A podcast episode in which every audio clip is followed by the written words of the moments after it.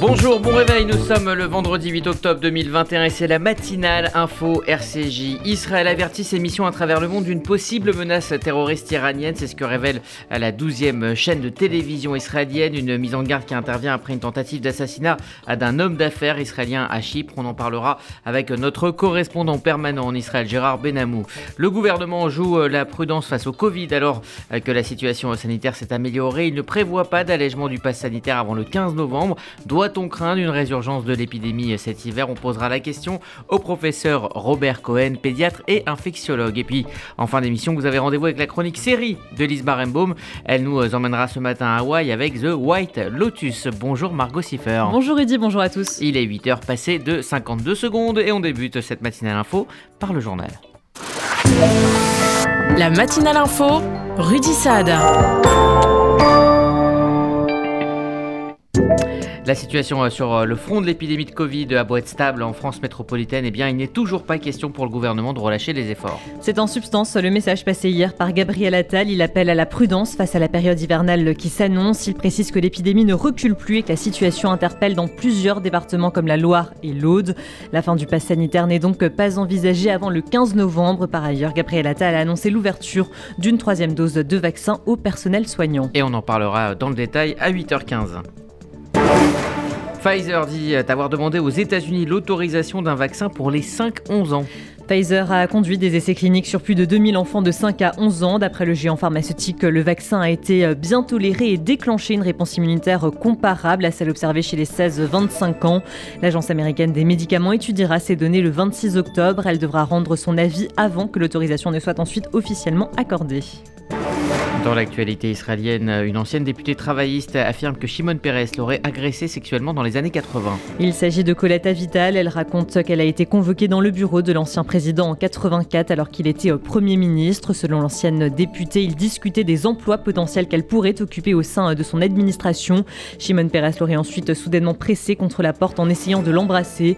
Colette Avital l'aurait poussée et serait partie. Elle déclare ensuite avoir tenté de l'éviter pendant deux ans.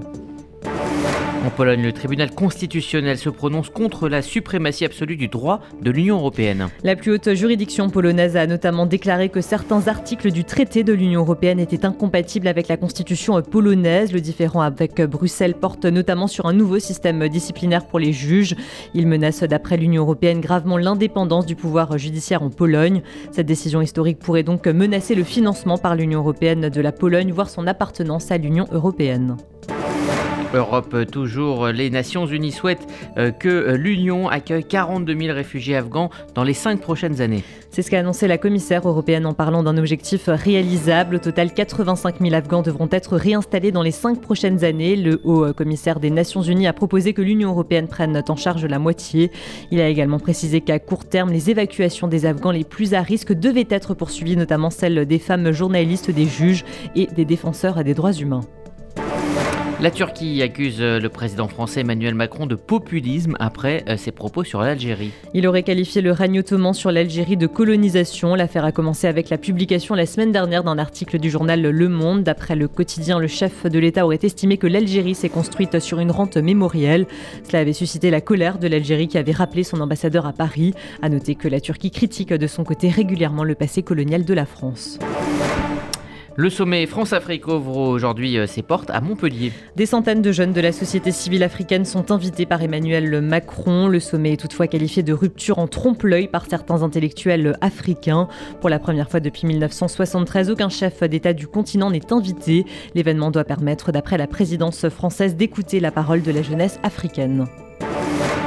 Dans l'actualité en France, le ministre de l'Intérieur invite ou convoque, c'est selon le président de la conférence des évêques de France, monseigneur Éric Moulin-Beaufort, après ses propos euh, sur le secret de la confession. Alors qu'il était interviewé sur euh, France Info sur les violences sexuelles dans l'Église après la publication du rapport euh, Sauvé, il a déclaré que le secret de la confession devait demeurer au sein de l'institution. La confession doit rester secrète et le secret de la confession restera parce que ça ouvre un, espace de parole libre. Et en ce sens-là, il est plus fort que les lois de la République. Parce qu'il ouvre un espace de, parole libre qui se fait devant Dieu. Beaucoup d'enfants ne parlent en confession que parce que c'est la confession, que parce qu'ils savent que c'est secret. S'ils découvrent que nous utilisons ce qu'ils nous disent pour aller faire du mal à leurs parents, dans la psychologie des enfants, c'est un problème. Donc, euh, parce que les enfants ne veulent pas souvent euh, que, l'on fasse que, l'on touche à leurs parents.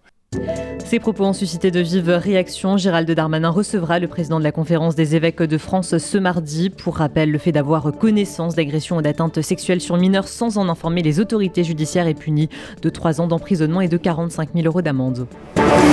Le parquet d'Evry ouvre une enquête préliminaire pour harcèlement sexuel et agression sexuelle et viol à euh, l'école centrale Supélec. La direction de la prestigieuse école d'ingénieurs a saisi la justice après avoir reçu les résultats d'une enquête anonyme. Elle a été menée par l'association féministe de l'école auprès de 2386 élèves. Selon les résultats, 74 personnes, hommes et femmes, déclarent avoir été victimes soit d'une agression sexuelle, d'un viol ou encore d'harcèlement sexuel. 9 personnes sur 10 affirment que leur agresseur était un autre élève. Les investigations ont été confiées aux gendarmes de la brigade de recherche de Palaiseau en Essonne. Des milliers de sages-femmes ont manifesté hier partout en France. Elles réclament des effectifs supplémentaires, davantage de reconnaissance et une sixième année d'études. À Paris, Yann Hidalgo et Yannick Jadot, en pré-campagne électorale, sont venus apporter leur soutien. L'Assemblée nationale rejette une nouvelle fois l'individualisation de l'allocation handicapée.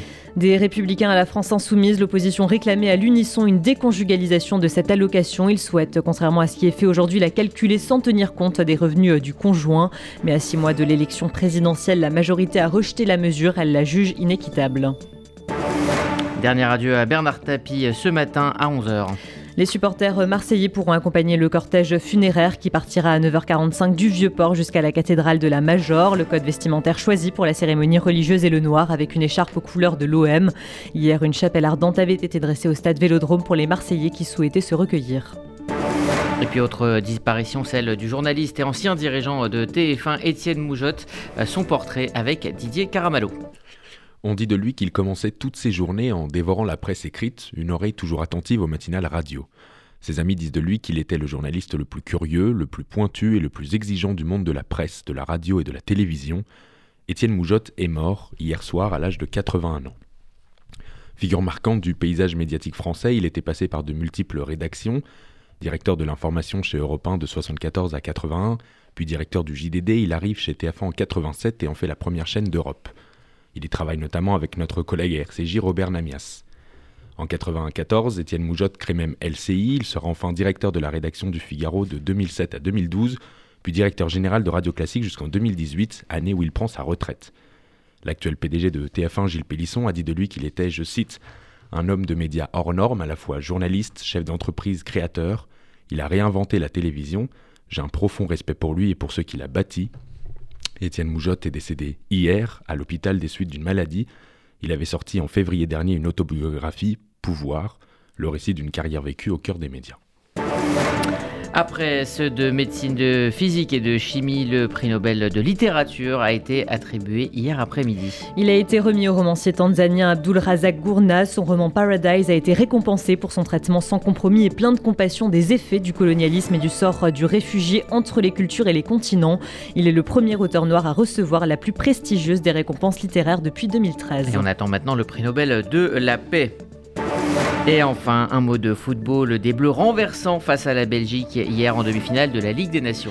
À la 87e minute de jeu, la Belgique menait 3-2. C'était sans compter sur l'intervention de la VAR qui l'invalidait pour un hors-jeu. Trois minutes plus tard, c'était le but de la libération pour la France signé Théo Hernandez. L'équipe de France a donc renversé la Belgique 3-2 pour décrocher une place en finale de la Ligue des Nations. Merci Margot Siffer. Vous écoutez RCJ, il est 8h08 bientôt, 9 dans un instant. On ira en Israël où l'on prépare la visite d'Angela Merkel, une visite d'adieu. Vous faites votre alia Depuis 30 ans, Sonigo Déménagement Groupe Fidi s'occupe de tout. Expédition en groupage maritime et conteneurs personnalisés. Assurance tout risque. Véhicules. Solutions de stockage pour courte et longue durée en nos dépôts ultra sécurisés. Sonigo Déménagement, agent en douane certifié Fidi et reconnu par les autorités, facilitera toutes vos démarches. Sonigo Déménagement Groupe Fidi au 01 76 54 92 92 01 76 54 92 92 ou sur le www.sonigo.com legs.eu. Martine Agenès, responsable du pôle legs et donations, Magen David Adam France. Chers amis, il existe une possibilité que vous vous devez de connaître, celle de léguer tout ou partie de vos biens au Magen David Adom Israël en exonération totale de droits de succession. C'est une opportunité exceptionnelle et je suis à votre disposition pour vous renseigner, répondre à vos questions et même vous aider dans la rédaction de vos volontés. Vous pouvez me contacter en toute confidentialité au MDA France 01 43 87 49 02. MDA France, association au service de la vie. Faire des travaux, c'est bien, mais trouver un professionnel, c'est mieux. Best Fenêtre est le spécialiste des portes, volets, storban, pergola, portail et portes de garage. Fenêtres, PVC, bois alu fabriqués en France. Écoutez bien ça, jusqu'au 31 juillet, nous vous offrons une remise de 15%. Oui, 15%. Alors vous, je ne sais pas, mais moi, je les appelle maintenant. Best Fenêtre, les meilleurs prix dans la région. Best Fenêtre 07 56 91 55 55. Demandez un devis gratuit sur bestfenêtre.net. Remise applicable à partir de 3 produits. Vous êtes une famille avec des enfants scolarisés. Alors écoutez bien et notez dans un instant ce numéro de téléphone. Il va tout changer dans votre futur Alia. Avec l'Alia de groupe, les familles bénéficient d'un accompagnement sur deux ans, une Alia VIP, des aides financières, un soutien administratif pour vous et scolaire pour vos enfants, un accueil incomparable une fois en Israël. Vérifiez votre éligibilité au programme Alia de groupe au 01 86 96 93 51 01 86 96 93 51. Réservé aux familles avec enfants scolarisés. Les regards se sont tournés vers l'Iran après la tentative d'assassinat la semaine dernière du milliardaire israélien Teddy Sagui à Chypre. Bonjour Gérard Benamou. Bonjour Audi, bonjour à tous. Vous êtes notre correspondant permanent en Israël. Les diplomates israéliens du monde entier ont été priés de rester en état d'alerte. Téhéran et Jérusalem euh, se mesurent constamment et se méfient euh, mutuellement dans ce contexte euh, de tension permanente. Oui, Rudy, d'autant plus qu'Israël est bien informé des développements nucléaires en Iran et sur ses infrastructures stratégiques déployées dans le monde au service du terrorisme. Les champs d'action de l'Iran sont nombreux au Moyen-Orient, Syrie, Liban, Irak, Yémen. Le bras du terrorisme iranien s'étend très loin sur plusieurs continents jusqu'en Asie. Par ailleurs, on se souvient du poème de Victor Hugo sur cet œil qui poursuivait l'assassin d'Abel, Cain. L'œil était dans la tombe et regardait Cain, écrit Victor Hugo. L'œil, en l'occurrence, ce sont les services de renseignement israéliens qui ne s'accordent aucun répit dans la traque du terrorisme. On peut donc accuser l'Iran d'être derrière une opération terroriste concernant des Israéliens sans le risque de beaucoup se tromper. Et donc Israël a averti euh, ses missions à travers le monde hein, d'une possible menace euh, terroriste. Le gouvernement euh, donc a attribué à ce que l'on cite le terrorisme iranien, ce sont les mots du gouvernement, le projet d'assassinat donc du milliardaire israélien Chypre, c'était la semaine dernière. Oui, selon un reportage de la télévision israélienne qui a été diffusé mercredi suite à l'arrestation d'un ressortissant azéri pour un complot présumé visant à assassiner un ou plusieurs hommes d'affaires israéliens à Chypre, eh bien, selon la douzième chaîne, les diplomates israéliens du monde entier ont été priés de rester en état d'alerte. C'est en mars de cette année, le Conseil national de sécurité a averti les Israéliens qu'ils ne pourraient être pris pour cible par la République islamique à l'étranger. La chancelière, euh, la future ex-chancelière Angela Merkel est attendue euh, dimanche en Israël donc pour une visite d'adieu. Elle parlera avec Naftali Bennett notamment euh, des défis et des menaces de la région et donc évidemment de l'Iran.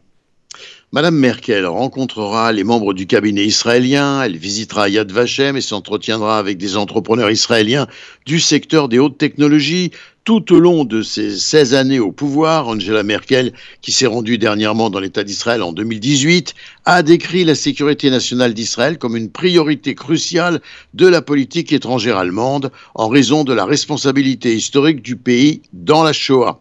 Madame Merkel a été une partenaire fiable pour la communauté juive d'Allemagne, une alliée constante, affirment des responsables juifs allemands, avec un bilan où le bon l'emporte très largement. Alors on se souvient que pendant son mandat, l'Allemagne avait livré à Israël des navires contre-torpilleurs qui euh, étaient à la pointe de la technologie. Oui, et en finançant même un tiers du prix à payer pour le projet qui s'élevait au total à 500 millions de dollars. Alors on en parlait euh, dans le journal Colette Avitel, ancienne membre du Parti travailliste de la Knesset, ancienne consul générale euh, d'Israël à New York. Elle était euh, d'ailleurs sur notre antenne mercredi dans RCJ Midi. Elle rendait hommage à Shimon Peres. Eh bien, elle a fait une déclaration donc au quotidien à Arrête dans des termes assez inattendus. Oui, ne nous mettrons pas en doute quant à nous ces propos, même si nous les trouvons étrangement euh, placés, puisqu'il s'agit d'évoquer les cinq ans de la disparition de Shimon Peres et que le Premier ministre Naftali Bennett a choisi de lui réserver une cérémonie officielle très valorisante, commémorant sa mémoire au mont Herzl. Nous nous garderons donc de commenter un événement dont nous sentons bien que la clé véritable de cette confession à un quotidien israélien de Madame Avital nous échappe. Colette Avital affirme que Shimon Peres a tenté sans succès à plusieurs reprises à un certain moment de sa carrière de l'abuser sexuellement. Nous nous demandons seulement, sans pouvoir répondre d'ailleurs véritablement à cette interrogation, pourquoi cette confession justement maintenant, à l'occasion de la cinquième année de la disparition du neuvième président de l'État d'Israël, Colette Avital, un jour plus tôt, sur notre antenne, comme vous venez de le dire, euh, Rudy, et en direct, avait évoqué mieux que personne la personnalité de Shimon Peres. Merci euh, Gérard Benamou. Vous écoutez la matinale info RCJ. Euh, dans un instant, on fera euh, un point sur le Conseil de défense sanitaire qui se tenait hier à l'Elysée. Troisième dose pour les soignants et maintien du pass sanitaire. Le gouvernement joue la prudence. Il y a des salles de bain qui font vraiment rêver. Bain et déco. Il y a des cuisines où l'on se prendrait volontiers pour un chef étoilé. Bain et déco. Et si c'était le moment de changer Nos architectes et artisans qualifiés Bain et déco conçoivent et réalisent votre projet de A à Z. Des produits avant-gardistes, des marques prestigieuses et un vrai savoir-faire. Pour une seule ambition, l'exception. Bain et déco, deux showrooms de plus de 500 mètres carrés à Paris 11e et Boulogne-Billancourt. Et venez découvrir notre nouveau showroom, 212 boulevard Saint-Germain, Paris 7e. Bain et je ne suis pas de ceux et de celles qui craignent l'avenir. Christiana Reali incarne l'icône Simone Veil. Dans Les combats d'une effrontée, l'adaptation au théâtre de ses mémoires Une vie. Succès de la quatrième édition du festival Parole citoyenne. Qu'est-ce qui fait d'elle une femme qui a marqué son temps et qui nous parle encore aujourd'hui? La rencontre d'une jeune femme de 30 ans avec Simone Veil, un dialogue entre les générations, un message d'avenir. Simone Veil, Les combats d'une effrontée, une création 2021 à partir du 18 septembre au Théâtre Antoine, 14 boulevard de Strasbourg, 75 010 Paris. Regardez votre fenêtre. Vous ne voyez rien? Là, vous avez vu tous ces euros qui passent à travers? Ne laissez plus s'envoler votre argent. Avec la maison de la fenêtre, changez pour des fenêtres qui vous isolent efficacement du froid et du bruit. En ce moment, la maison de la fenêtre vous offre 20% de réduction sur votre devis. La maison de la fenêtre, un geste pour la planète, un vrai plus pour votre confort. Appelez vite au 01 42 11 03 03. 01 42 11 03 03. Certifié Calibat et RGE. Depuis 1950, le Fonds social juif unifié combat la pauvreté et l'exclusion et met des actions essentielles au service de la solidarité. Grâce à vos legs, donations et assurances vie, vous permettez au FSJU d'agir. Je m'appelle Daniel, j'ai 64 ans, je soutiens le FSJU depuis longtemps, mais je ne savais pas que je pouvais faire aussi un testament en sa faveur. J'ai décidé de passer le cap et laisser une partie de mon héritage au FSJU. Ce geste donne un sens à mon engagement. Pour toute information, contactez Elena Atias au 01 42 17 10 55. 01 42 17 10 55.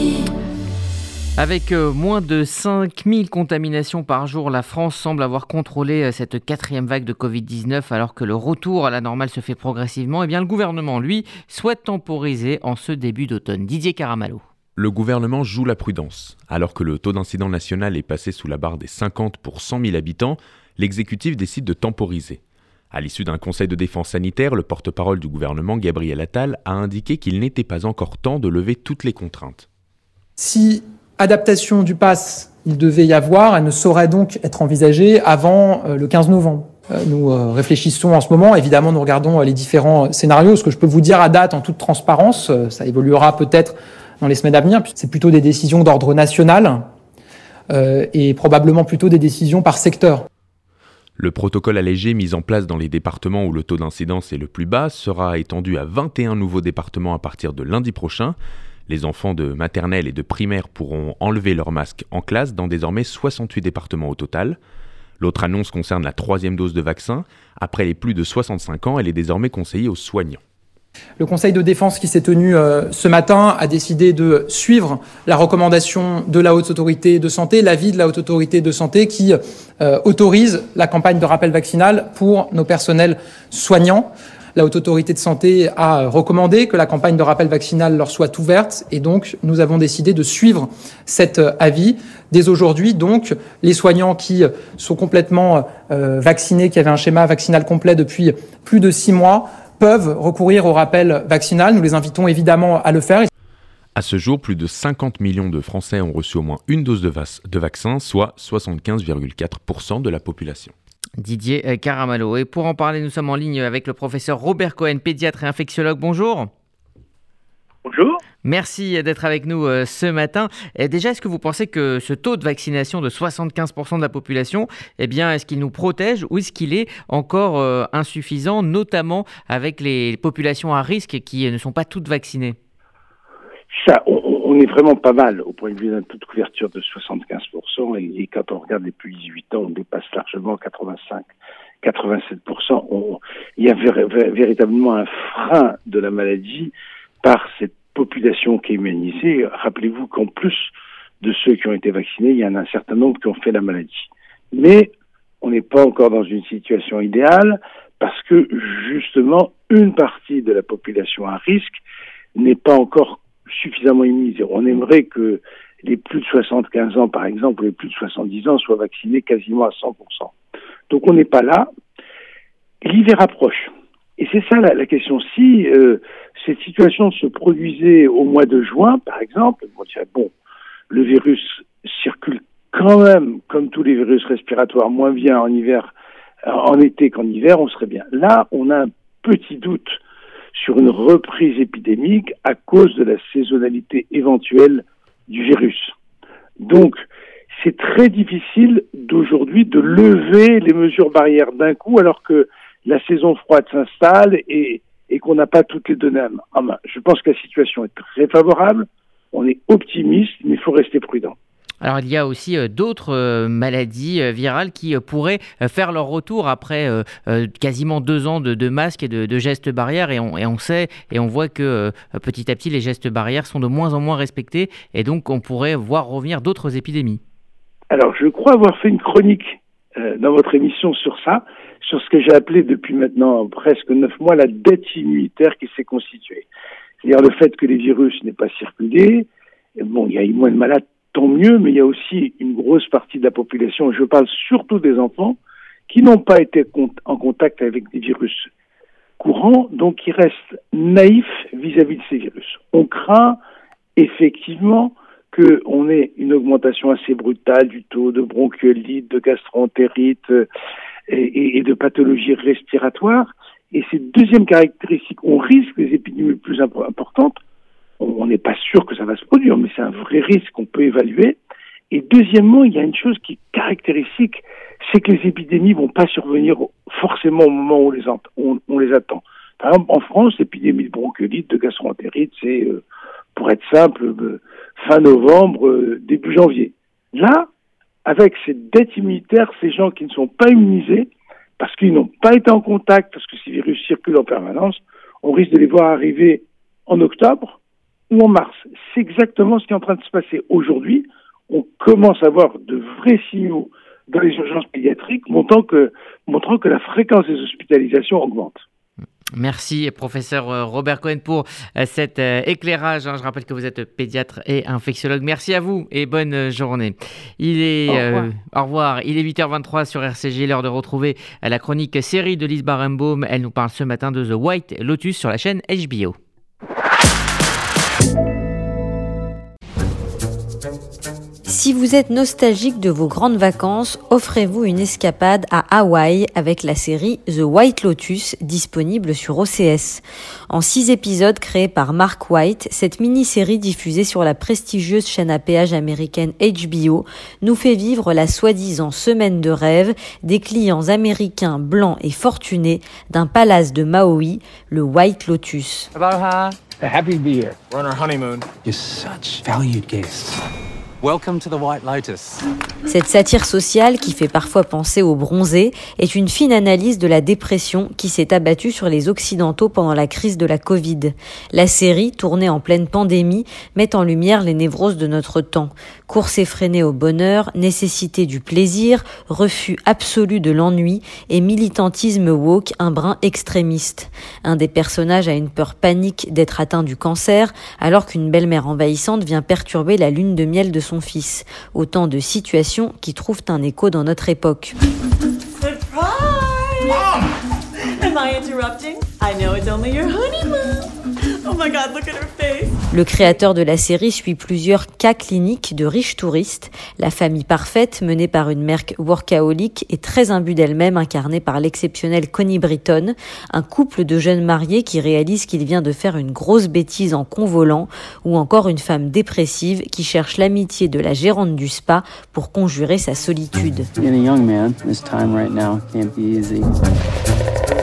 Why? Because we can't harass girls anymore? Tous les rapports humains de la série sont teintés d'inégalités, ethniques d'abord entre les clients blancs et le personnel plus métissé, ou sociales entre les membres d'une même famille où chacun veut faire sa loi.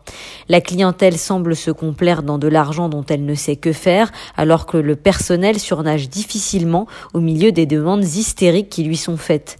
Le tout dans un cadre plus que paradisiaque, même si la musique inquiétante et le ciel souvent bas ne laissent rien présager de bon, comme le suggère la première scène de la série qui montre un cercueil, mais de qui? Telle est la question.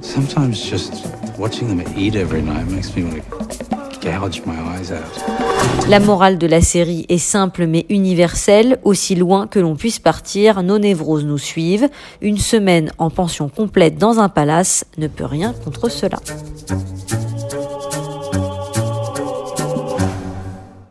La chronique série de Lise Barembo. Merci il est 8h26 et la météo de Sylvie.